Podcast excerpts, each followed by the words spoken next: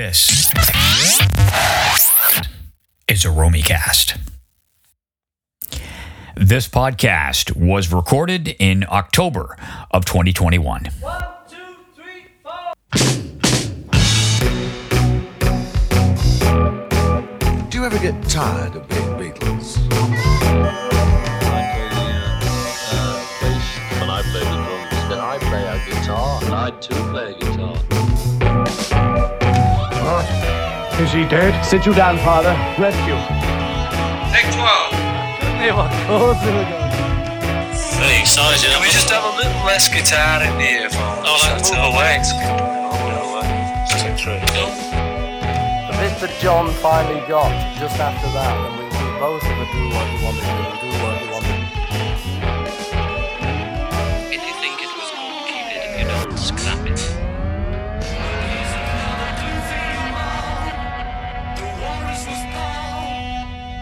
Yes, not bad that one.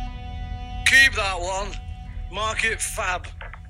Hello, and welcome to another episode of The Walrus Was Paul, a series of podcasts hosted by me, Paul Romanuk. We will be taking a stroll along the cast iron shore and peeling off the layers of the glass onion with another great musical guest discussing their favorite Beatles or Beatles solo album. The podcast website is romycast.com. That's R O M Y C A S T, romycast.com. And if you head there, you can find each and every episode that we have done in this series so far. This is the seventh episode of series two, I've got that right. Six, seven, yep, seventh episode of series two. You can find the first six episodes of the series as well as all 15 episodes of series one. And also, very importantly, if you see fit, could you please make a donation to support keeping the show commercial free? Any donation, much appreciated. And your donation goes towards offsetting the costs of the show, hosting, advertising. Uh, it's a labor of love for me. Most people don't donate, just a teeny tiny single digit percentage of, of all the listeners that I have. Uh, but if you enjoy the show, I ask you to please consider a donation to support it. Maybe just a couple of dollars per episode. It's not that much. Just click on the donate button on the website if you'd like to help out. And along those lines, a big shout out to Jeff Long, who made a donation last week. Thanks for your support, Jeff. Much appreciated. If you'd like to make a donation, I'll give you a shout out as well. Just visit the website, romycast.com. Also, if you don't already, please subscribe to the show via your favorite podcast provider. And if you could, leave a positive review or rating if you can. That kind of thing really does help. You can follow the podcast on Twitter or Instagram at the handle Romanuk Paul. That is Romanuk Paul, my name spelled backwards. Uh, also, the best way to get in touch or comment on any of the episodes. My guest today is Canadian songwriter and musician Alun Piggins. Alun was the lead singer and lead guitar player in a much loved grunge band from the early 90s on the Canadian music scene called the Morganfields. They released three solid records Scribblehead, Thrash Waltz, and Joy. The band faded, and Alun then found work as a recording engineer, and eventually he started releasing solo material. As this is recorded, he's getting set to release his fourth solo record, Impermanence. You can find out loads about Alun, his new record, his other solo records, and his career in music at his website, alunpiggins.com. Alun is spelled A L U N. Piggins, A L U N Piggins.com. You can also look for him on Bandcamp, where you can listen to and purchase all of his solo work, much of which bears a definite Beatles influence. You will hear that for sure. So, Alun, musician, songwriter, producer, engineer, thank you so much for taking the time to talk to me about the Beatles. Oh, well, it's great to be here. Um, unfortunately, I couldn't uh, couldn't make it to your place today. The uh, the uh, child decided to bring a virus home from school. It's not COVID though, not, not COVID. So we can count that as a blessing. And the studios at the uh, the Walrus was Paul global headquarters will remain uh, vacant on this evening, and we'll we'll do it here virtually. But the, that, I'll send the staff home, so we won't worry about that. I love it when I get a chance to quote the guests, and I'm going to quote you right here and get you to answer the question. So here's a quote. I was formed in the early autumn of 1966 in the then sleepy southern Ontario town of Guelph. I am the youngest of three boys. My parents had relocated from the UK the year before. My first musical memories were of my mom and I sitting on the green couch at 4 Heather Avenue when I was three or four, listening to Revolver, Pepper, the soundtrack of Help, Bob Dylan's Greatest Hits Volume 1, and Jefferson Airplane's Surrealistic Pillow. As best you can, take us to that room, on that couch, sitting on that knee. Yeah, well, it, was um, I um, it, it was uh, my my very first sort of musical introduction. Uh, my mother was, uh, you know, probably quite shocked to have gone from suburban London, England, to suddenly she's in southern Ontario, uh, and so I think part of part of um, sort of quelling the homesickness was was listening to the the Beatles. That I mean, she listened to them all of the time. Um, I, I, I think uh, I, I remember singing along with her to Yellow Submarine.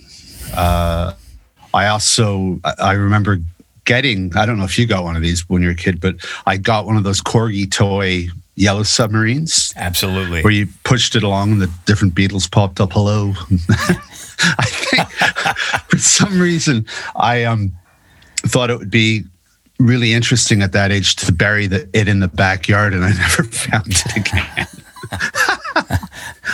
Well, I don't know if you remember, I had, there was all kinds of yellow submarine stuff, but I had, it was like a giant key fob and you could get four of them one for each Beatle and it was it was like it, it was fairly big and it was flat and I took Paul's and stuck it on my bedroom door because, of course, it said Paul yeah, on it. It yeah. said- that- that's my memory of Yellow Submarine.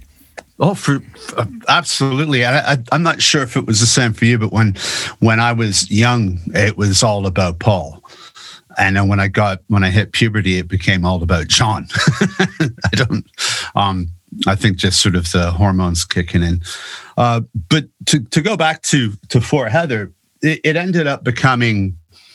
Uh, my mother died the year after that, so I, it ended up becoming uh, the, the Beatles ended up becoming sort of, I would listen to them and listen to that memory. And that was sort of a very fond uh, memory of her. And I sort of found that the Beatles sort of transported me kind of back to the days before she died, I suppose. So it's it's a long time she's been gone now then, but do you still when you hear certain Beatles songs, is it impossible not to think of her?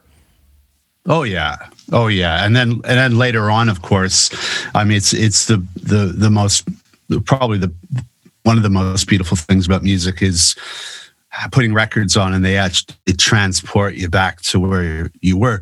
So, for example, when I'm eight or not, when I whenever I hear Band on the Run, because my brother and my dad were really into Band on the Run, I, I I'm transported to 1975 Guelph, Ontario, on that same that same couch. Uh, later on, I suppose the Stranglers. That's a whole other story. For that, And, and then you became a rock star many years later. there you go. so, uh, and speaking of being a rock star, so you're on the verge of releasing a new record, Impermanence, and it's due out in early uh, 2022. Uh, a bit of a fragment on your website, and you also were kind enough to send me a song called Watson Road, uh, Yeah. which I gave gave a listen to a few times. Very guitar driven. Dust and stone coming off that road. 20 years ago, they don't bones over bones. And I'm wondering, is that a, a taster of what the record's going to sound like? Yeah, it's um, very much. Uh, I, I I think over uh, you know the last couple of years, like well during the pandemic, I I I I think I put it on the my website. I I taught myself how to drum, and I ended up just spending after being laid off. I spent a lot of time just sort of figuring out what I, what music I wanted to make, and there's a few different there's a few different projects on the go, but the first one is going to be uh, Impermanence, and it's it it came out of uh, uh, going through kind of again throwing on Revolver was a big part of it, but also uh, Big Star, uh, radio uh, radio number one. That was uh, that that ended up becoming. I suppose in some ways sort of a soundtrack in my head when I was starting to work on on on this, and I ended up writing a lot of songs that would fit. It it became a project and a concept, really, of, of um of sort of guitar poppy, some jangly stuff in there. Um, music to it, it, actually goes back to Guelph. It's a it's it's a concept record about growing up in southern Ontario. Mm-hmm. Well, we'll uh, we'll delve into your your drum playing a little bit later on uh, in the podcast. But but I, I did want to uh, back in the mists of time, and I alluded to it a, a moment earlier, the early '90s, and a much loved, uh, certainly by me, uh, indie grunge band, for lack of a better description, called the Morganfields. What happened? oh well, I mean, it it it was basically we, as a lot of bands at that time, we we decided we'd put out our like a, a uh, an independent record and just started to tour Canada, selling records on the way out of the back of the van at shows. A lot of, you know, there's a ton of us doing it at the time, sleeping on people's couches. We had an old Bell Canada van with a sleeping platform in the back. Everyone had the same design. I, I don't know what it came from, but we all had the same kind of design with a futon on top of the sleeping platform. And we, we basically just spent a few years crisscrossing Canada and playing wherever people would have us, uh, which was pretty interesting um, when you weren't exactly what they had in mind. uh, you know, there's but, but, a few bottles thrown. but, but, yeah, oh yes, I can imagine. But but how did it? Uh, I mean, uh, how did it end? Why did the Morganfields stop? I think uh, we ba- we had a revolving door of bass players because it was hard to convince people to tour all the time and make no money.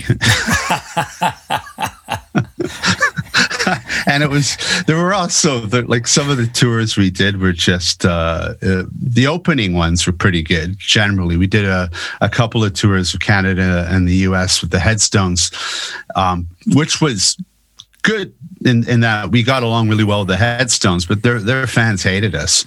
So was, a, there, there wasn't enough positive reinforcement, I suppose. And then once we we had finished our third record, which uh, I think the record company wanted us to be Canada's Green Day at that point, as opposed to Canada's Nirvana a couple years before. So when we put out a record that was anything but Green Day, and in fact, heavily influenced by listening to Rubber Soul and Revolver because I'd gotten back into the the Beatles and was attempting to do something a lot more melodic. Uh, I, the the record company didn't really get it, um, and so they didn't get behind it. I was pushing for singles that should be that were more melodic to be released to radio, and they were going, "Nah, we got a better idea." so it crashed. so to bring us uh, bring us back to the reason why we're we're sitting here today uh, is you have chosen as your album to go through uh, the Beatles live at the BBC. Why is that your pick? I think um, I was absolutely I still am I'm absolutely blown away with by their musicianship I don't think they're ever given the credit for what great musicians they were.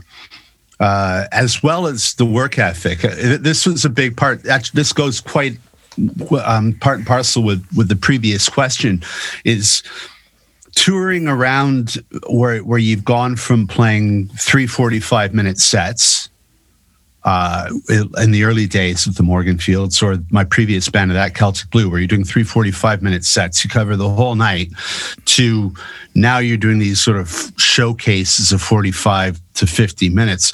I didn't really enjoy that. I, I liked playing the whole night.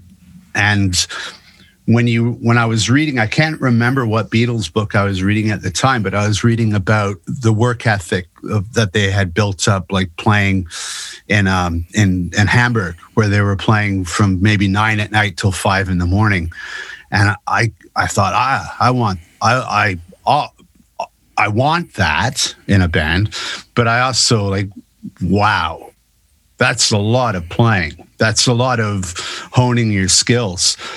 And that's basically why I I picked that record. It's um, you just see them, hear them for what they are. It's all live at the BBC to mono. There's no overdubs, and it's just going to one track. Uh, that's incredibly skilled. And uh, you are not the first musician, nor will you be the last who, when you talk about this era, they do talk about what a tight, great sounding live band they were when they played that way together and you really do get it in these in these BBC tapes. I just want to give a little bit of context uh, for those of you perhaps not aware.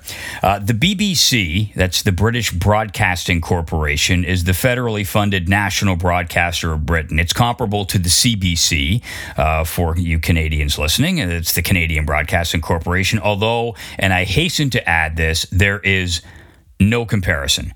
Uh, the BBC, for me, is the finest English language public broadcaster in the world, uh, known around the world for the high quality of both television and audio programs. The number of iconic bands and musicians that have played sessions for BBC radio or television shows is about as extensive as it gets, and it's not just restricted to British artists. Probably the finest recorded live TV performance by Canada's Gordon Lightfoot was done for a Television special back in 1972. You can search it on YouTube. Likewise for Joni Mitchell back in 1970. So, as the B pertains to the Beatles, between March of 1962 and May of 1965, the Beatles played 52 known BBC radio programs and they gave performances of 88 different songs. The first, recorded on March the 7th, 1962, was for a show called Teenager's Turn, Here We Go, on which they played three songs Dream Baby, How Long Must I Dream, Memphis, Tennessee, and Please Mr. Postman. Pete Best was still in the group at this time. It was a full seven months before Love Me Do was released as their first single. The show was recorded at the Manchester Playhouse, and it was said to be the first time the Beatles wore suits on stage. The last BBC show was recorded on May the 26th, 1965, and was a special called The Beatles Invite You on a Ticket to Ride. So some, although not all of the appearances, were recorded and kept. Many were recorded over or wiped entirely. The BBC at the time not being aware that this little band would occupy an exalted place in musical history, and tape was expensive back then, and you used it over again. Some of these recordings were bootlegged as early as 1971. Some higher quality boots appeared in the 1980s. In 1982, the BBC produced a two hour radio special called The Beatles at the Beeb. And then in 1988, there was a 14 part series, 14 30 minute episodes called The Beebs Lost Beatles Tapes. By this time, both the BBC and EMI were well aware that these recordings had some commercial value to them, and there were a few false starts at putting out a proper collection of these recordings. Uh, Beatles historian Mark Lewisohn wrote that at December 1991, EMI was preparing an album for first time commercial release. Meanwhile, BBC producer Kevin Howlett was busy tracking down the best versions of recordings, and he looked for original session tapes and was also contacted by people who had worked on some of the shows and had copies of the tapes or the shows, and they'd heard what he was up to and wanted to help out. Many of the tracks were cover versions, as we will hear, and uh, also, although there was a chance for overdubbing or fixes, because these performances were recorded and edited for broadcast, most of the tracks were recorded live and in one take. The recordings, as Alun mentioned, all mono. The tracks for the album that eventually came out were selected by producer George Martin and included 30 of the 36 songs in the BBC archive that the group had never recorded for EMI. The Beatles Live at the BBC was released in the UK on November 3rd, 1994, and in the USA and Canada on December the 6th of that same year. It was the Beatles' uh, first release to contain unreleased material since the Beatles at the Hollywood Bowl, which came out in 1977. The album topped the UK charts. It was number one for one week and was in the chart for 23 weeks. It was number three on the US Billboard charts and number one on the Canadian RPM charts. As per chartmasters.org, the album has sold over 6.2 million physical copies and has had more than 152 million streams of tracks. It is the highest selling Beatles live album with about 4 million more sales than the Beatles live at the Hollywood Bowl. Now, just for some context, looking at the original catalog, the Beatles live at the BBC has sold more physical copies than Please Please Me, With the Beatles, Beatles for Sale, and Yellow Submarine. So the album contains 56 tracks, and Alun, uh, I got you to whittle it down to 14 for us to delve Yeah. into. Uh, that's the normal number of tracks the Beatles put on most of their studio albums. Was it tough to whittle it down to 14 for you? Well, um, I'm going to admit something here. First of all, I didn't know there was a volume two. so that's I, I was uh, I think I probably would have picked slightly different tunes with volume two because I absolutely love Please Mr. Postman. Uh, but um, yeah, it was tough. It, uh, I I was basically a lot of it was I I, I kind of wanted to show the diversity of the kind of tunes they were playing, as well as how big popular American music was as an influence. The first cut uh, is Too Much Monkey Business. Running to and fro, hard working at the mail, never fail at the mail, yet come or up fail. Ow! Too much monkey business, too much monkey business, too much monkey business for me to imbibe again. Obviously, it's the big Chuck Berry influence on them, uh, and I absolutely love their version of it. Uh, You, you could have literally picked, I think I picked two Chuck Berry songs, right? Yeah. Um, yeah, I did. I picked two Chuck Berry songs, but I think Chuck was probably the biggest influence on on John Lennon anyway. Uh, a Chuck Berry cover, absolutely. Uh, Berry first released the song as a single in 1956, entered the Beatles' live repertoire in 1960, and it remained there until they signed to EMI. Um, it, it was Chuck Berry's fifth single in September of 1956 for Chess Records. Uh, the Beatles, over the years, recorded four different versions of Too Much Monkey Business for BBC Radio in 1963. This is the fourth one on this album. Oh, okay. Yeah, I did. Yeah. Uh, it, it was uh, from the 13th edition of their radio show, Pop Go the Beatles, and it opened up the show, uh, recorded on September the 3rd, 1963. Uh, and you're so right. I mean, Lennon seems, he seems to gravitate towards singing the Chuck songs. Yes, very much so. And and does a great job of it. Uh, the show was at uh, Aeolian Hall, which is on New Bond Street in London, where they recorded it. Uh, Right. as, as a note of trivia, Led Zeppelin also recorded there for a BBC radio show, uh, and it's it's no longer a, a studio. They stopped using it in 1975. But for some reason, uh, this was a really popular song for a lot of British invasion groups because the Hollies did a version of it, the Yardbirds um, with Eric Clapton, um, the Kinks did a version of it. What do you think? What do you think makes it so so catchy, so popular for for some of the British artists? Oh, I well, I think first of all, when you, you what you were mentioning earlier about the the Beeb, the the BBC, is it was the only show in town. It was the only radio station most uh, most people could listen to. It you know since going back to the Second World War, people would generally sit around in the evening and listen to the BBC. Uh, and while that was happening, port cities like Liverpool would have had this I don't know, I, I suppose the supply of American singles coming over uh, that that American or that uh, merchant marines had been had bought over in the states and would be selling them off of the boat or to record stores, and a lot of people, a lot of young British teenagers, got into uh, American music that way because there wasn't that much.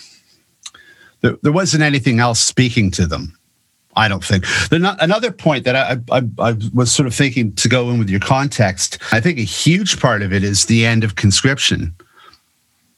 Before that, my father is, was seven years older than John Lennon. My mom was two years older than John Lennon. But conscription in the UK ended August 1st, 1939. So a year later, or a year or so later, both Ringo and if it had ended a year or so later, both Ringo and John Lennon are both conscripted.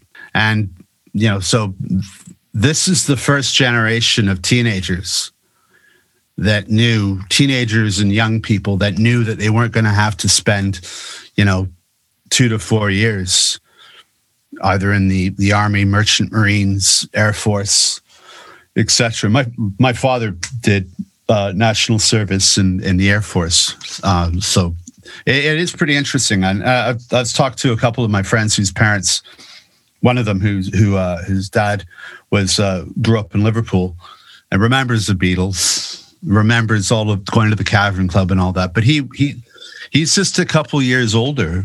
Like was 1938, I think he was born, and he was conscripted. He had to spend, uh, you know, by the time he was 18, he was in Cyprus. So that, that's an interesting context to see it in, I think. Well, it it, it probably goes a long way towards explaining uh, a lot of the so-called British invasion bands as they became known because, uh, yeah, th- they had the luxury of time to kick around and form a band that, uh, you know, previous generations, just a, a few years before, uh, wouldn't have had time for. They were in Cyprus yeah, or, or, they were doing, you know, some shitty job in the military. Now, now this song was a big, pretty big hit for Chuck. Uh, yeah, reached number four on Billboard magazine's uh, most played in jukeboxes chart, as well as number eleven yeah. and uh, on another chart, top sellers in stores. So it was, it was a big record in 1956. And you're right, it would have made its way to Liverpool, but probably by virtue of uh, Merchant Seamen. Yep, Definitely, I would. So the, that's how it would have gotten into the Beatles universe, and uh, they later made it a part of their their live stage act. Uh, so we go on to cut number two, the second one you've selected, and I'm, I'm doing these in the order in which they appear on the album, and this one is "Baby It's You." Sha la la la la. It's not the way you smile that touched my heart. Sha la la la la. It's not the way you kiss that tears me apart. I absolutely love this song. Um, you know, off of "Please Please Me" originally. I, I I just last night heard the original by the Shirelles. Is that how you pronounce that? Yes. Um. Yeah. I I I suppose it's one of the first Beatles songs I heard, but I think I, I heard it on the uh, American. I think it was a Twist and Shout record. You know how the the the uh, releases in the states were a lot different. Oh yeah, yeah. Uh, they were they were very up until up until Pepper. Uh, they were yeah. all sort of Frankenstein.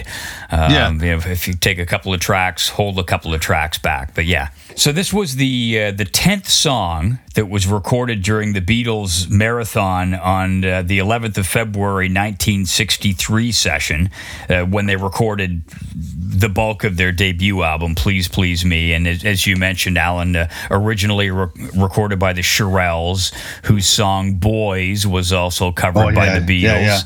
Uh, the music written by the great Burt Bacharach, with lyrics by Luther Dixon, credited as Barney Williams, uh, and Mack David, not to be confused with his brother Hal David, uh, the more famous songwriting partner of Bacharach.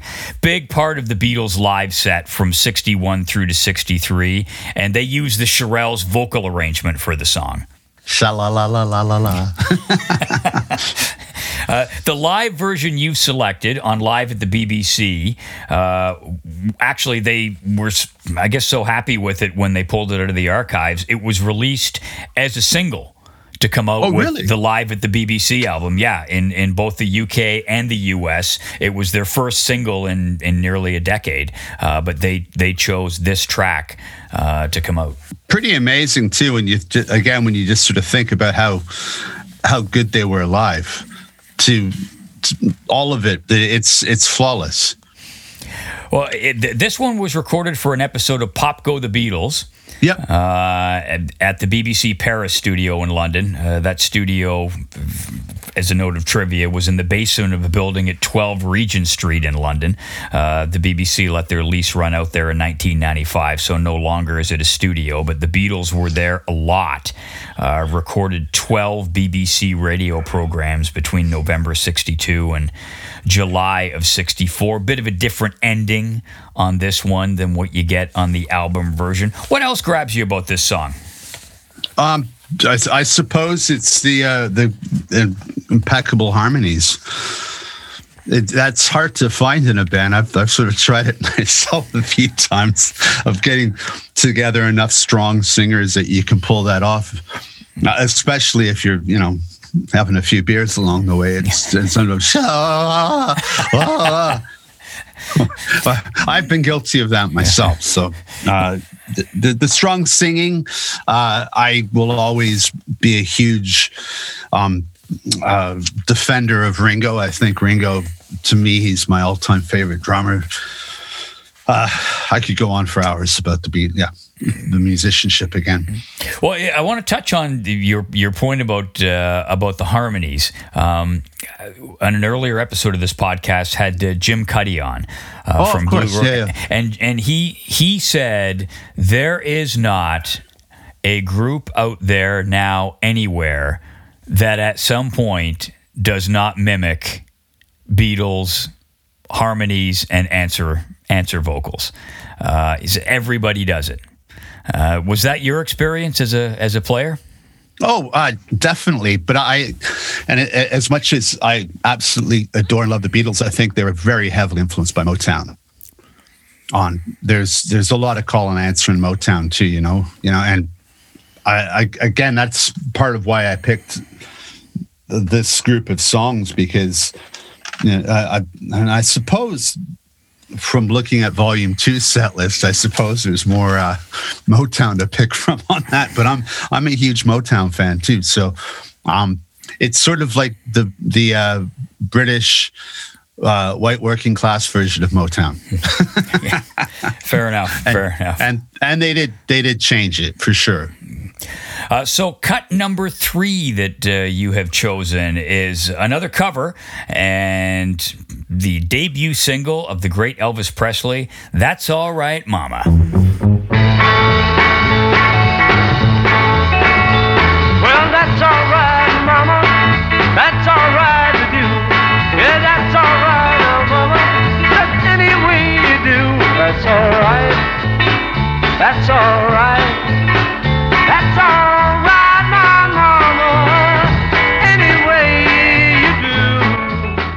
you have to pick.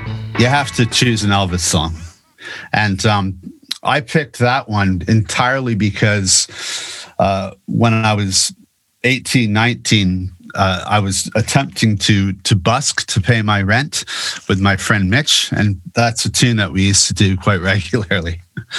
He sang it. I didn't, you know, he was a much better singer than I was, so. He sang it, but I always, I always love the vibe of it. But I also love the the Elvis vibe of it. And I also love the Arthur Crudup vibe of it. So, um, Now, I, I don't know that I've heard the Arthur Crudup version.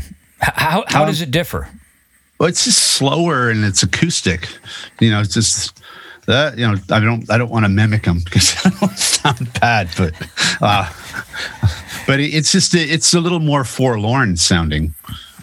Well, it, You know? it, it was famously Elvis's debut single, uh, and uh, Arthur Big Boy Crudup was was it was his song. Presley's version was recorded on uh, 5 July 1954 and released in Memphis by Sun Records in July of 1954. Rated one of the the 500 greatest songs of all time.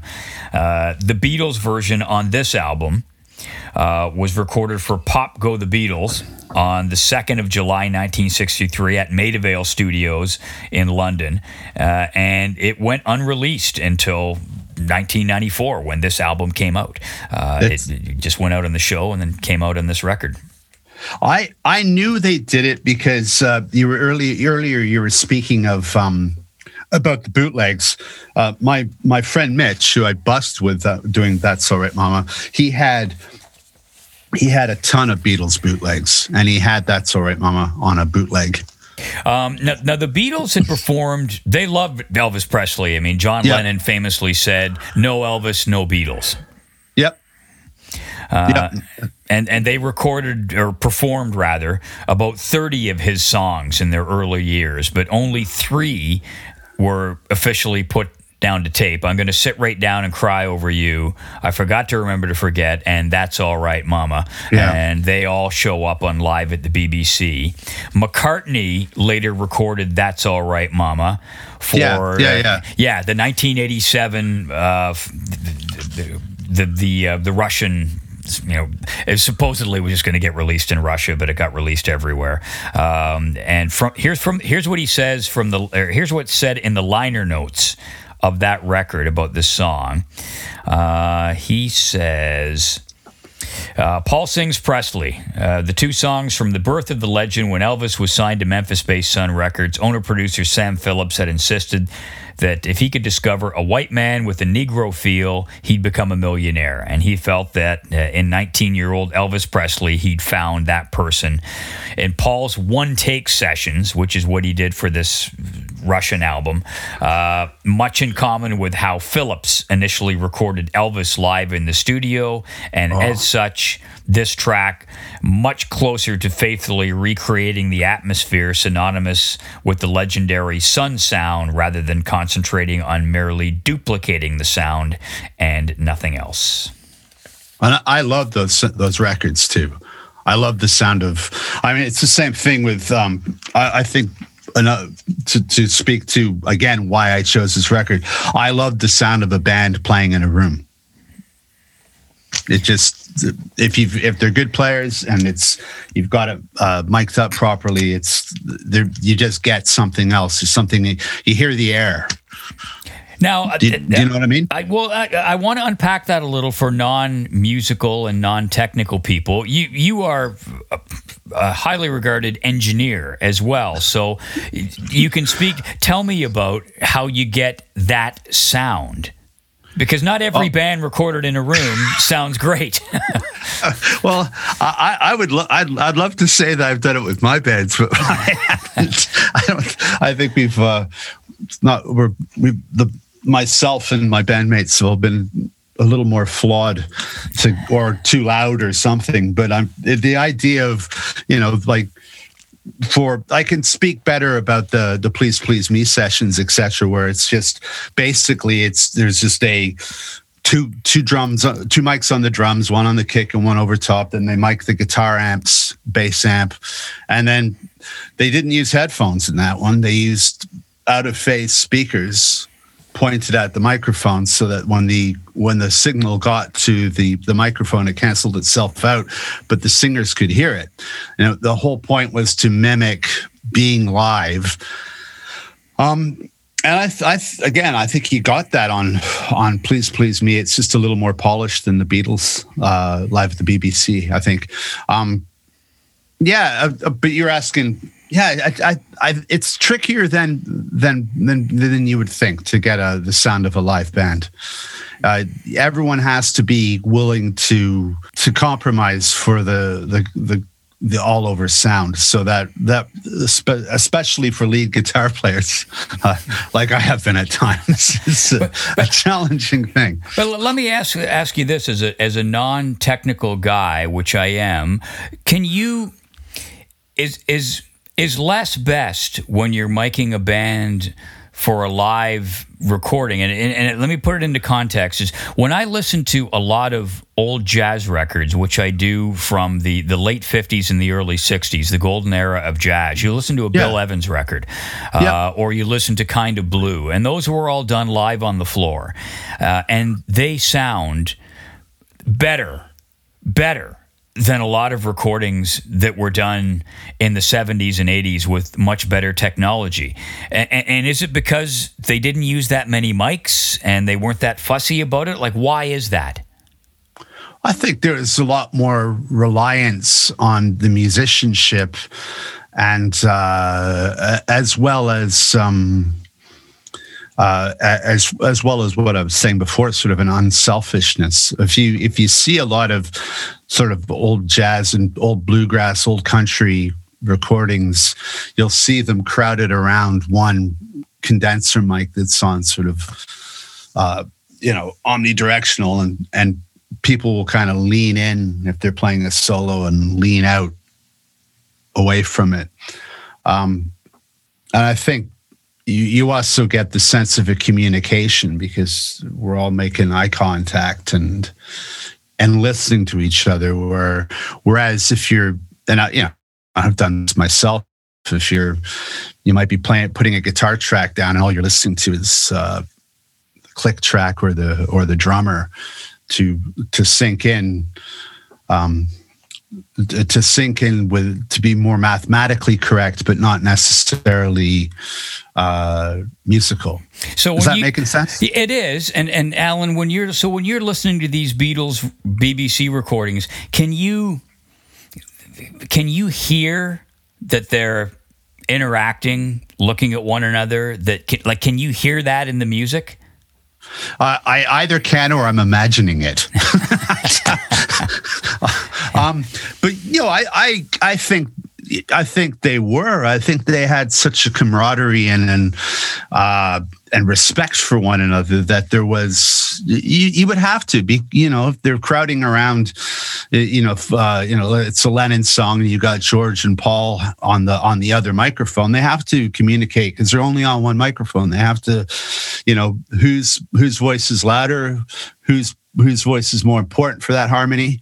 You know, yeah, yeah, there has to be communication. So yeah, I would say yes.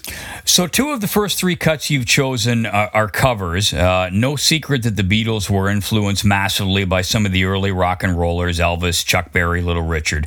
Uh, and they loved their black girl groups, uh, the Shirelles, the Marvelettes. Uh, how about you?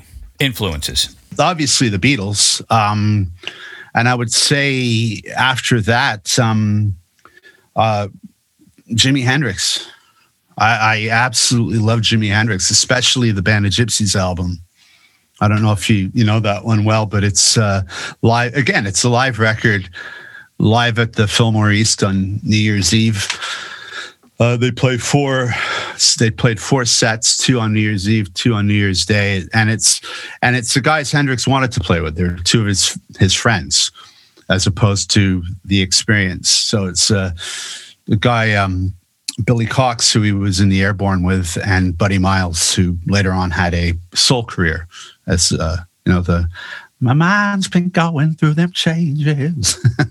it's but it I I love like speaking of communication that that record I don't know if you know it well at all but it's uh the communication on that record is mind-boggling. Um you know, Machine Gun is probably my favorite guitar song in in in history. Uh, no, your first record, just before we jump back into the Beatles, Balladesque, your first Yeah. solo record from 2000, first cut, uh, heading out west.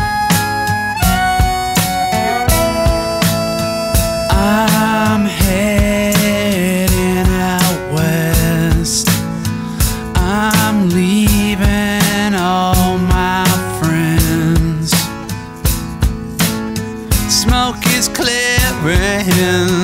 from my vision, heading out west. Uh, I hear Karl Wallinger. Uh, World Party. Uh, also, if you're familiar with him, um, also a huge Beatles aficionado. And are you a are you a fan? Or are you familiar with his music? And oh, of course. Does, I- I, wouldn't call it a um, him an, an influence, but I, I've got to admit he wrote some great songs. I, I love "Ship of Fools." That's I, I was I was planning on uh, I keep planning on learning it to cover it, but then again I. I think every time, every record I ever hear, I go, "Oh, I should, I should cover that song," and then I never do. But uh, I, I think he's fantastic. Um, I, I wouldn't call it an influence, though. The, an interesting thing uh, for for you, um, just sort of to share with um, Balladesque, is I copied the cover of a Replacements record because Replacements are another huge influence on me. Um, I copied the cover of a Replacements album called "Let It Be." And so it's sort of like playing on, I was kind of playing on two things there. I was playing on the replacements influence and the Beatles influence. And nobody got it. so it's, I get, I maybe I go for too far back in my own brain all the time, thinking people, oh yeah, they're going to know that. But no. Yeah. Well, I, I don't know how often you listen to yourself, but if you do, uh, g- give it a listen. And uh, to me, I, I, I listened to it. The first time I listened to it, I went, "Hi, Karl Wallinger." Sounds like Karl Wallinger. Uh, so I'll take that. there you go Yeah. for, for what it's worth. Uh, let's go to cut four that you've chosen, and this one, right. uh, a bit of an obscure tune, Clarabella. Tell me about that. Well, I've got a baby crazy for me. Yeah, I've got a baby.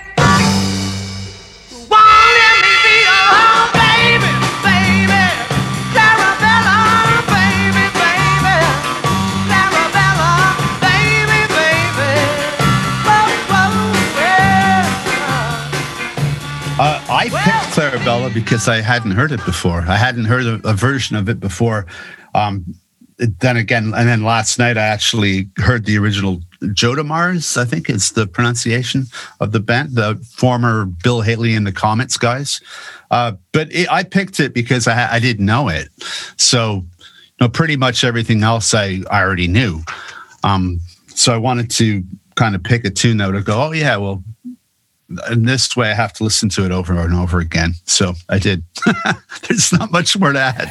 well, it's an obscure one. I, I did some research on it. Uh, it well, first of all, it's an it's an early uh, it's an early version of Paul McCartney doing Little Richard.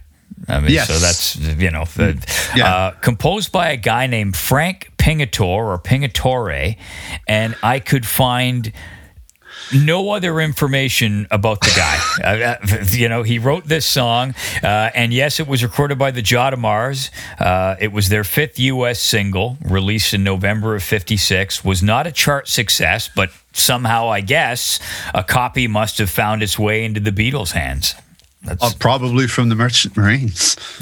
uh, Yeah. yeah, uh, uh, that's Yeah. all I can think of. Um, They, they they were they were um ref uh, it says it says on the record they were refugees the Jodimars were refugees from Bill Haley and the Comets. I thought that was a really interesting um way of saying that they they kicked them out. well, the, the guy, the guys were Joey Ambrose, Dick Boccelli, and Marshall Lytle or Little, and the the uh, the name is uh, an amalgam of their first names. Um, Yeah, yeah. So the the Jodimars, um, and it was Mc- again McCartney doing Little Richard. The the version on the album was recorded on July 2nd, 1963, at the BBC's Maida Vale studios for an episode of Pop Go the Beatles. I would just like to take a moment here to ask a favor of you. If you're enjoying this podcast, would you consider making a donation to support the production costs of the podcast? Just head to the website, romycast.com, and click on the Support the Walrus button. I'll give you a shout out in the next episode. You might also navigate to the page Hire Paul. Ever thought of a promotional podcast for your next album release, tour, book, art exhibition? If you have, then I am your guy. I'm an experienced podcast producer who loves the arts and will work with you to produce a podcast that will showcase your talent. If you're interested, you can get in touch via the website and we'll go from there. Also, at the website, you can find every episode of the Walrus Was Paul podcast series. The best way to not miss an episode is to hit the subscribe button wherever you get your podcasts, and you'll be notified whenever a new episode drops. So let's uh, move on now to the next cut on our tour of the Beatles live at the BBC, and it's another cover version Smokey Robinson's 1962 top 10 hit for the Miracles, as covered by the Beatles. You really got a hold on me. I don't like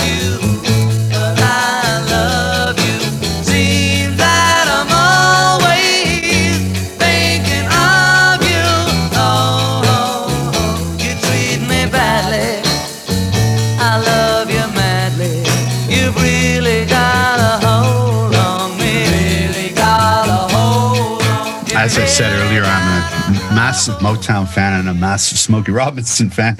So, yes, that's uh, I, and of course, I first heard it on with the Beatles, which is a fantastic record. And I was gonna do, we weren't really sure. I was when you when you were asking me to pick records, I kind of I just found um I forgot that I had uh the the live at the BBC record. I was just flipping through my vinyl one day and I found it. I thought, oh, I should do that one. Right. But um great version. And uh yeah, that that's really all there. I love again, I love Motown. So Uh, Smokey Robinson, who wrote it, uh, apparently loved the cover, loved the cover version. Uh, that the the Beatles did it on four occasions for BBC Radio in 1963, and one of these, the one from July 30th, is included in this BBC collection. Uh, they also did it in a live version was recorded in Stockholm and released on the anthology, Anthology Right. One, uh, and uh, they also fiddled around with it. Uh, uh, as we record this, um, lots of talk about "Let It Be" and the Get Back sessions. They Yeah. uh, they fiddled around with it uh, when they were jamming, uh, recording the the "Let It Be" documentary and album. Um, but uh, yeah, I mean, it was a big big hit for the Miracles, written by Smokey Robinson. Uh, it was one of the Miracles is one of the Miracles' most covered tunes, million selling song, Grammy Hall of Fame. Uh, you know, brilliant, brilliant song. And uh, you, you've got John Lennon on lead, Harrison and McCartney and on close harmony vocals. Um, you know, like just a great performance for me. and then Ringo holding it down. Yes, Always. always, and, Always, and- always. always. Uh, and we'll come to Ringo a little bit later on because I've, I've, I know you're you're champing at the bit to talk about Ringo. I, I did notice one thing when I was going through the list last night. I didn't pick any Harrison songs, and it was that this wasn't this wasn't intentional. I, I, I doesn't mean that I don't love George Harrison. I do, but in the early days of the Beatles, it was very much uh, Paul and John.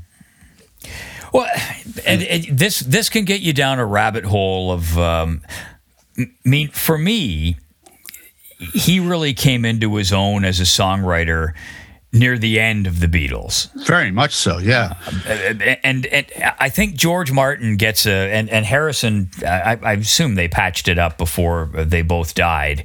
Uh, I hope they did. But Harrison, at one point, accounts I've read, held a bit of animosity towards George Martin because he didn't feel that his songs were were taken as seriously. Were given a bit of short shrift by Martin, but. When, when you look at it, so you say, okay, well, it's it's 1967, uh, and the Beatles, Lennon and McCartney, are coming in with uh, A Day in the Life, uh, Penny Lane, Strawberry Fields, I Am the I Am the Walrus. Walrus, He's yeah. coming in with It's Only a Northern Song, It's All Too Much, uh, and Within You, Without You, which are, they're good songs, but Yeah. they're not in the same league as those songs I just mentioned. No, I I I, I would agree. Uh, I I also I would say you know Taxman's a great song, um, and I think he did uh, by the White Album was definitely holding his own with those guys. Uh, I just his the, the problem for George is that he's basically dealing with arguably the best songwriting uh, pair in history. I I I would say.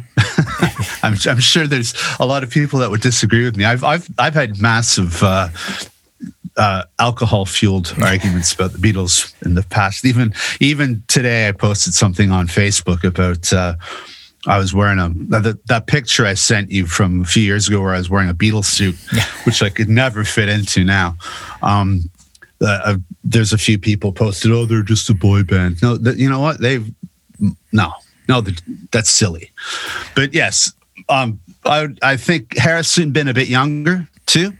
Uh, took a little longer to come into his own, and as anyone who's the when you're three years younger than the you're or than than Lennon anyway, uh, at the time when the band started, those dynamics are very difficult to to change.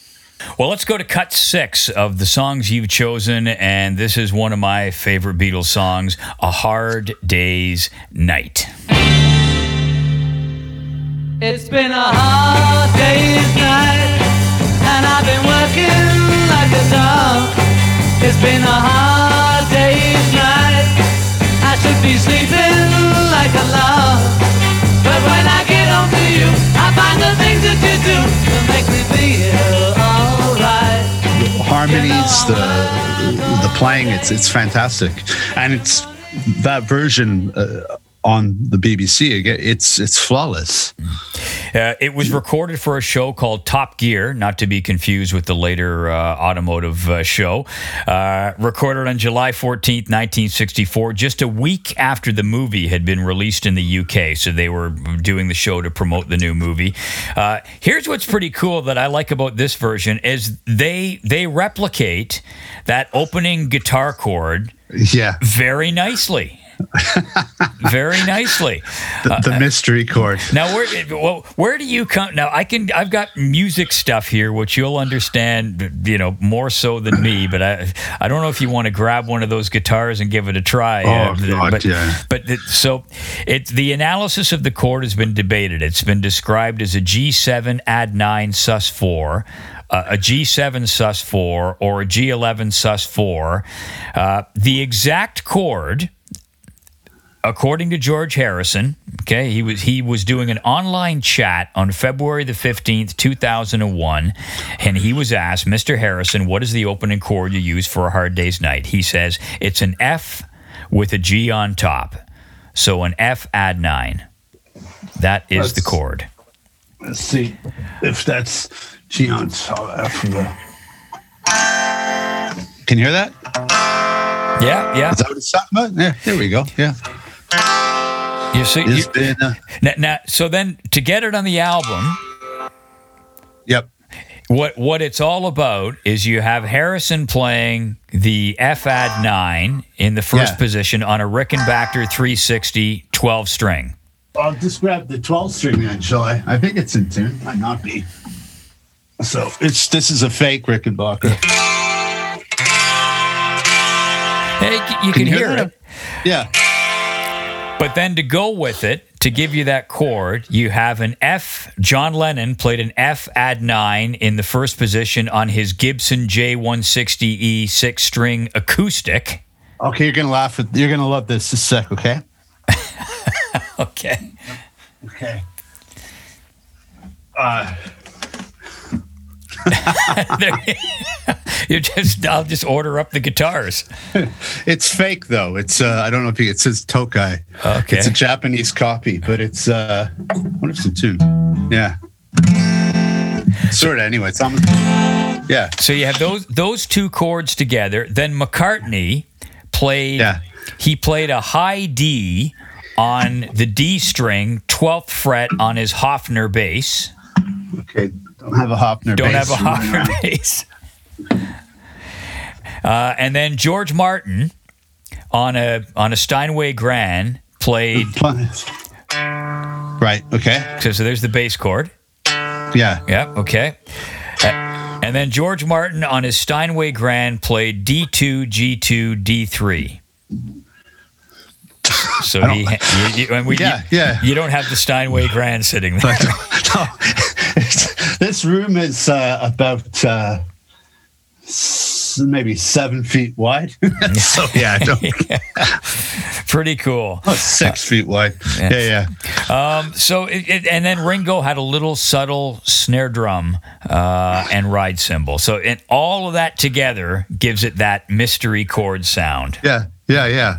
That, that's that's yeah. The mist, the the great. mi- I, I've sat around again of uh, many uh, alcohol fueled debates about that over the years. Now- Now, the cool thing about the, the worst thing actually about this version on the album is that, uh, and almost all of these, the cuts on live at the BBC are in fact live with no overdubs. However, this is an exception.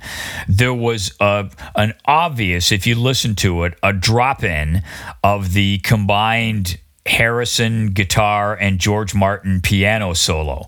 Uh, that was Harrison on his Rickenbacker 12 string, and he, Okay. uh, Martin doubled them up on the piano. On this is on the actual Hard Days Night cut. Yeah, yeah, yeah, yeah, yeah. But George Martin wasn't around to do this show, so there was no piano. Uh, So so they dropped in the solo from the studio recording. and and it's just an absolutely horrible edit, which Yeah, you can yeah, yeah. you can Yeah. hear it if you listen to it. But when I get home to you, I find the things that you do to make me feel okay.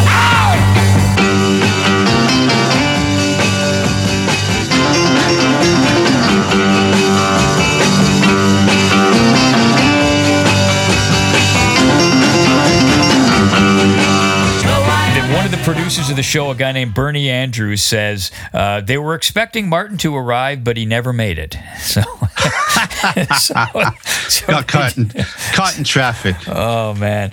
Uh, so now I want to ask you, Alun. It wasn't exactly a hard day's night, uh, but you managed a, a little movie magic yourself with a role in a movie called uh, Brain Candy. Yeah, yeah, yeah. Uh, uh, there's a Canadian. Uh, for those of you listening in the UK, there's a great Canadian comedy troupe called Kids in the Hall. Uh, take a look for their stuff on YouTube. They're very funny. Uh, but you were in their movie called Brain Candy in the fictional band. How did this all your your movie stardom come about? It was a very short-lived film career. Uh, oh, they were they were just they were fa- uh, fans of the band. Like the um, I, I suppose when we first put out uh, when the Morganfields put out Scribblehead, uh, there was a show I remember it clearly at the Rivoli where um, I didn't have a TV at the time. The other guys in the band did, and we're this is during one of the many periods of my career where nobody came out to see me play. so it was a very it was a very empty Rivoli on a Wednesday night or whatever. and this guy comes walking in and stands right in front of me, short little dude. So this guy comes uh, walking to the very front of the empty Rivoli. I don't know if you've ever been at the Rivoli when it's empty, but it's uh, like playing every other place. It's empty. It's I've and I've got lots of experience with that. It's it's uh, it's humiliating. But this guy, weird looking short dude, comes walking up to the front of the stage, and I realize he's singing along with all the songs, and he's he's hammered. There's snot coming out of his nose. It's like. And then I can feel my band, speaking of being able to sense a band, I can feel my band tensing up. I'm just going, guys, you know, I mean, we've played Northern Ontario. How is this stressful? and uh, after the show, uh, as we're walking off, to uh, the drummer and the bass player, Jay and Toby, said to each other, That's the guy from Kids in the Hall. That's Bruce. And he sticks his head in and goes, You guys are great. He leaves. And that was it. And then the next thing that came out of that was we, we started to work on a video where I asked him, I got his phone number and we discussed uh, a video idea, but he was too too busy with uh, Kids in the Hall. And then when they came for our, um, to do uh, to do Brain Candy, they needed uh, a band that looked and this is a direct quote. I was substantially skinnier back then. I'll, I'll say, I'll, I'll, I must admit. Uh, they said they wanted a band that looked like a, bun- a bunch of junkies, but weren't. So they, they asked uh, Jay and I, and then I think the two other the two other guys were from Technicolor Raincoats, um, who were another Toronto uh, band from that period. Uh, so that's how I got the. That's how we got the part. Uh, was looking like junkies, but but you know being responsible enough to show up at you know when it was time to film it. So we we did that in a. Uh, the power plant. I think it was a disused power plant at the end of Cherry Street. Oh yeah, They made it look. They Yes. made it look like a a crazy rock bar. I don't know if you've seen the clips from. it. Yeah, yes, I, I wish have, I yeah. played. I wish I played clubs like that. If I did, it would have been empty. An empty power plant. but it was, uh, yeah, it was pretty. Uh, it was a pretty interesting experience. There were very long hours. It was actually, I, I, I lied on the website. It was actually during uh, we were touring the album Joy at the time, and which was an absolute comedy of errors. We had a. Uh, uh, do you remember I, earlier we were talking about um, picking songs as singles? Uh, for our last, especially for our last record, the, the, the record company picked two songs that, and we argued about it all the time. It's going, no, no, no, the, these are the ones you got to pick.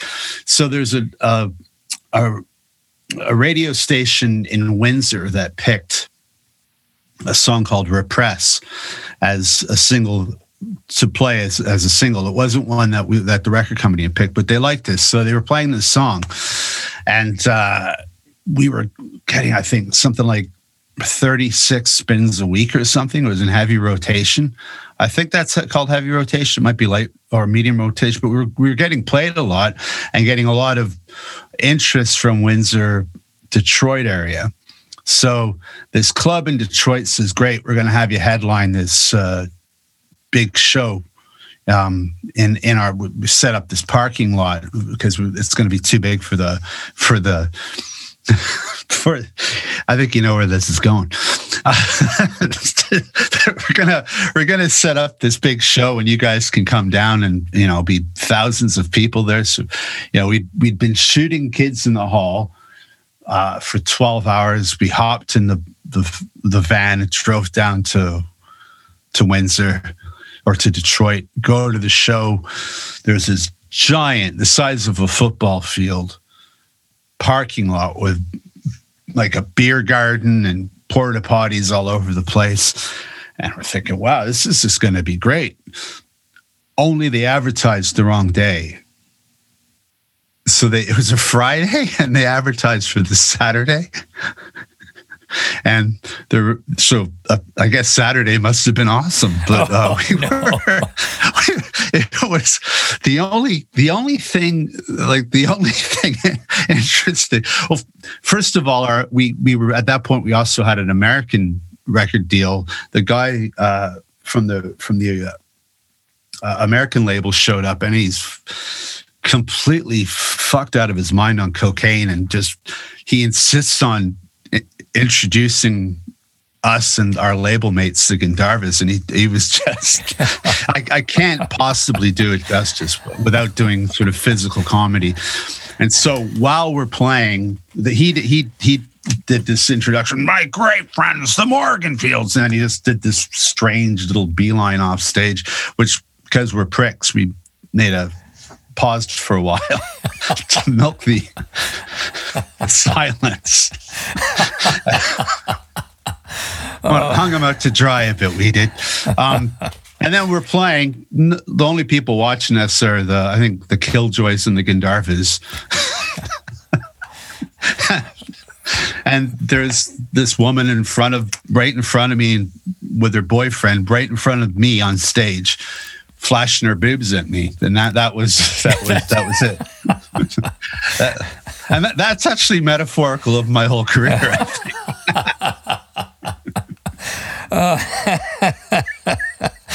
All right. So, with uh, begrudgingly, I'll get back to the Beatles album here because those are those are great stories. Uh, let's get to cut number seven of the uh, of the fourteen that you selected, and uh, apropos of the story you just told. So, how come no one loves me? They say that everyone wants someone.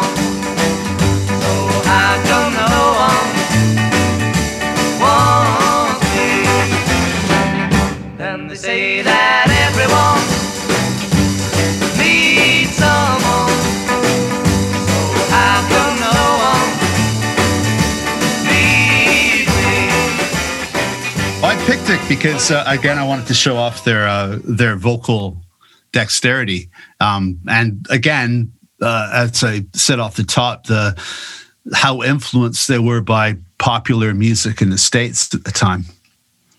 That that's that's really it. I also didn't know. Again, actually, that's another tune that I didn't know they covered. So well, th- it was originally recorded by the the great Everly Brothers uh, Yeah. on their fourth album, A Date with the Everly Brothers from 1960, and Lennon and McCartney absolutely idolized the Everly Brothers. Uh, they were both unashamedly Everly fans, and uh, lovely thing that I dug up that Paul McCartney wrote when uh, Phil Everly died back in January of 2014. He wrote, Phil was one of my great heroes. With his brother Don, they were one of the major influences on the Beatles. When John and I first started to write songs, I was Phil and he was Don. And years later, when I finally met Phil, I was completely starstruck and at the same time extremely impressed by his humility and gentleness of soul. I will always love him for giving me some of the sweetest musical memories of my life. Uh, and uh, yeah, they they loved those tight Everly Brothers like harmonies.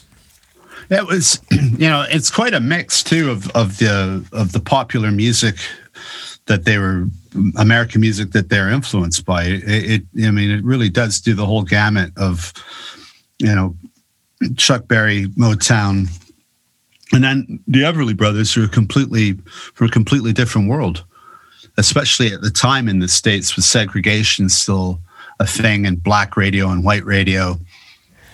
No, very, very much so. Now, now on this, it sounds when I listen to it, it sounds like Harrison's in there as well. It sounds like a three-part harmony to me, but maybe that's maybe I'm not hearing it correctly. Yeah, I, yeah, I, yeah, I don't know. Uh, that- yeah, that's That it. a- Uh, and and just as as a bit of trivia, uh, McCartney. Remember, uh, you know his, his he loved the Everly Brothers. He wrote a track for them uh, on the Wings of a Nightingale.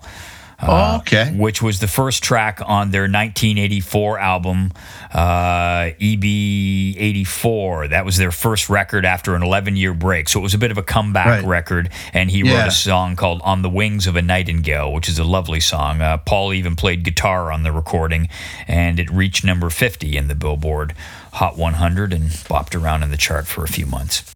So, we are going to uh, take a pause here as we are halfway through our tour of the Beatles live at the BBC. Logical place to take a break. Seven tracks in, we have seven to go. Uh, do keep your eyes out for the second part of our look at the album. We'll be highlighting another seven tracks, including I Feel Fine, Ticket to Ride, and Love Me Do. You can get the next episode the moment it drops by subscribing to the podcast wherever you get your podcasts. In the meantime, what do you think about the Beatles live at the BBC? What are your thoughts on our thoughts? I'd love to hear from you. You can leave a comment on the podcast episode page at the website, romycast.com. And you can also interact on Twitter or Instagram. The handle is Romanuk Paul. Romanuk Paul. There is also a Facebook page. Do a search for the Walrus Was Paul podcast page. I usually get back to people who interact via social media, so any of those channels will do. Uh, and also be sure to visit our guest, Alun Piggins, at his website, alunpiggins.com. Just a reminder, Alun is spelled A L U N, alunpiggins.com lots of information there about Alun, his music, his former band, the Morganfields, as well as info on his upcoming new record. It is all there at alunpiggins.com. So, coming up on the next episode, part two of our exploration of the Beatles live at the BBC, and uh, a few more great stories from songwriter and musician Alun Piggins. That's next time on The Walrus Was Paul. Talk to you then.